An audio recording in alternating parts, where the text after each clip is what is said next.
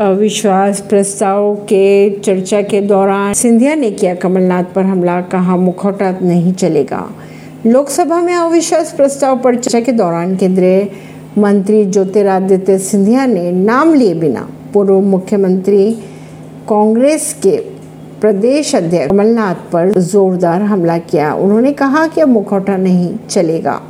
कांग्रेस के सॉफ्ट हिंदुत्व पर केंद्रीय मंत्री ज्योतिरादित्य सिंधिया ने लोकसभा में अविश्वास प्रस्ताव पर चर्चा के दौरान जमकर किया हमला।